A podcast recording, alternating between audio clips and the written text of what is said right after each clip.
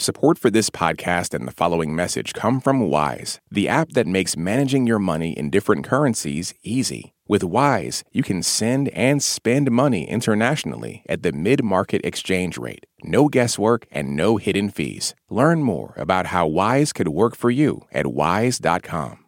The UN is calling for a demilitarized zone around a nuclear power plant in southern Ukraine. At a meeting of the Security Council today, Secretary General Antonio Guterres said that he is gravely concerned about recent shelling around the plant. Let's tell it like it is.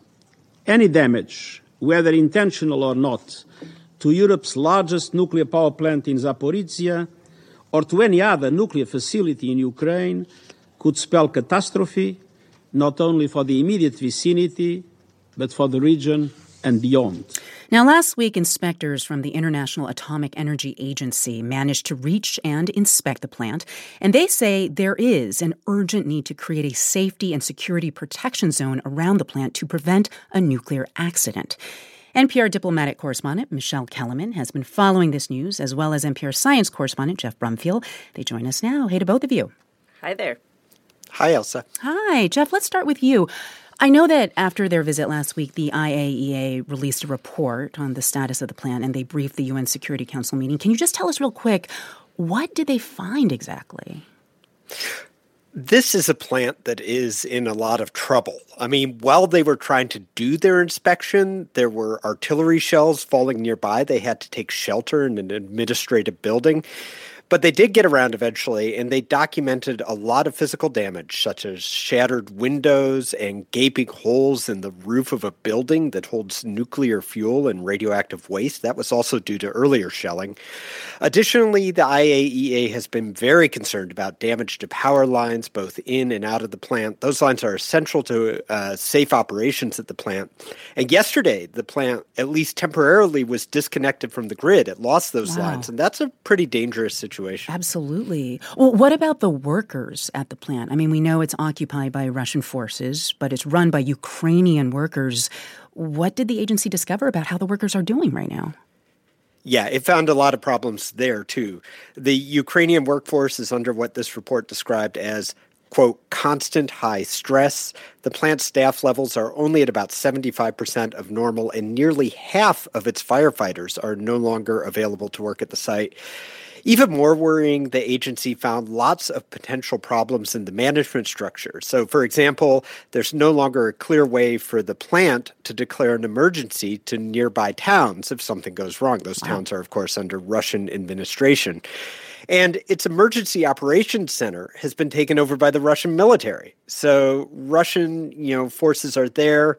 Their nuclear experts are also there at the site, but the IAEA says they're not helping. They're just creating more confusion about who's in charge. Hmm. Well, Michelle, the Secretary General is appealing now for a demilitarized zone around the plant. Uh, how was that idea even received at the Security Council meeting? Well, you know, he's been calling for that for a while, but what I found really interesting today was that he not only called for Russian forces to pull back, but Antonio Guterres also said that Ukrainian forces should not move in. Um, you know, the Ukrainians and the Russians have been accusing each other of shelling the plant. So getting both sides to pull back would obviously be best from a safety point of view. Mm-hmm. But the Ukrainians point out that the Russians shouldn't be there in the first place, and the U.S. echoes that. Just take a listen to what uh, U.S. Ambassador uh, Jeffrey DeLaurentis had to say about this today. General statements of concern or appeals to all parties will not help resolve this crisis. All parties are not responsible for this situation. Russia is. And he says only Russia can solve this by returning the plant to Ukrainian control and leaving Ukrainian territory. Well, is a demilitarized zone around the plant even feasible? Like, who would enforce that? You know, those are all good questions, and I haven't heard um, any great answers. The IAEA doesn't have the power to do that. Uh, the UN Secretary General could try to negotiate some kind of security arrangement, but Russia shows no sign. Um, that it will leave the plant or return control to Ukraine. In fact, Russia's ambassador today claimed that you know the only threat to the plant is the shelling from Ukrainian forces. So this is a real challenge of getting a clear picture of what's happening and um, you know, getting a permanent Security Council member, a veto uh, holder like Russia, to back off.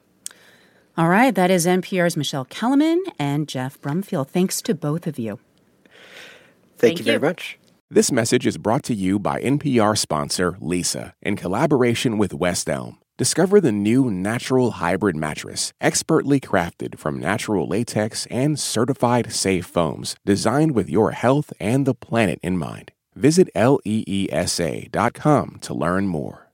This message comes from NPR sponsor Oracle Cloud Infrastructure. AI may be the most important new computer technology ever, but AI needs a lot of processing speed, and that gets expensive fast. Upgrade to the next generation of the cloud, Oracle Cloud Infrastructure. OCI is the single platform for your infrastructure, database, application development, and AI needs. Do more and spend less like Uber 8x8 and Databricks Mosaic. Take a free test drive of OCI at oracle.com/npr.